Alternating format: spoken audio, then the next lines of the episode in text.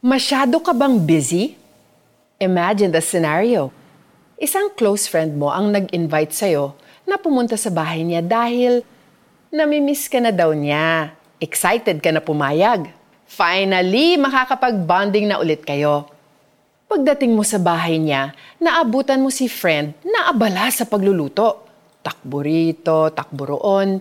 Pinaupo ka niya sa sala, sabay sabing, Wait lang ha, upo ka muna dyan.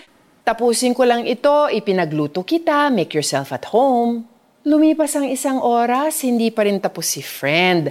Mag-isa ka lang sa sala at wala kang kausap. Na-experience mo na ba ito? Anong naramdaman mo? Ganyan din ang na-experience ni Jesus nung siya ay magpunta sa bahay ng magkapatid na sina Mary and Martha. Excited si Jesus na makakwentuhan sila dahil matagal na silang hindi nagkita. Pero naabutan niyang sobrang busy si Martha sa pag-aasikaso. Buti na lang at naroon si Mary.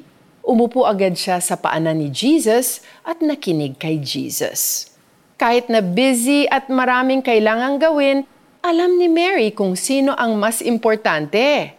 Mas importante ang bisita, si Jesus.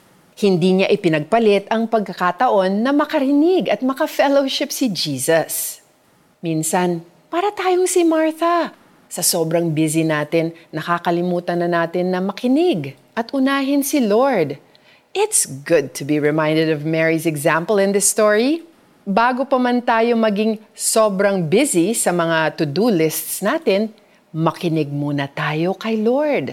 Natutuwa si Jesus kapag naglalaan tayo ng oras sa Kanya. We show Jesus we love Him when we choose Him over busyness. Let's pray. Lord, forgive me for being too busy and distracted. Please help me to seek you first above all else and to sit at your feet each day. I want to know you more. In Jesus' name, amen. So, what's our application? Eto, bago maging busy sa trabaho, mag-spend muna ng time para maghintay at makinig kay Lord. Maglaan ng undistracted time sa pagbabasa ng Bible.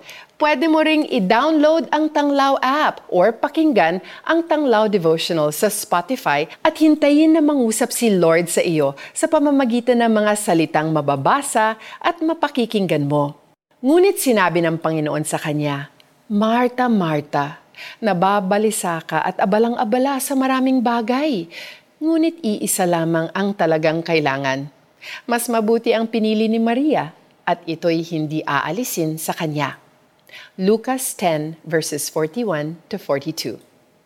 Remember, the best place to be is by the feet of Jesus, listening to his word. I'm Joyce Burton Titular. Thanks for your time.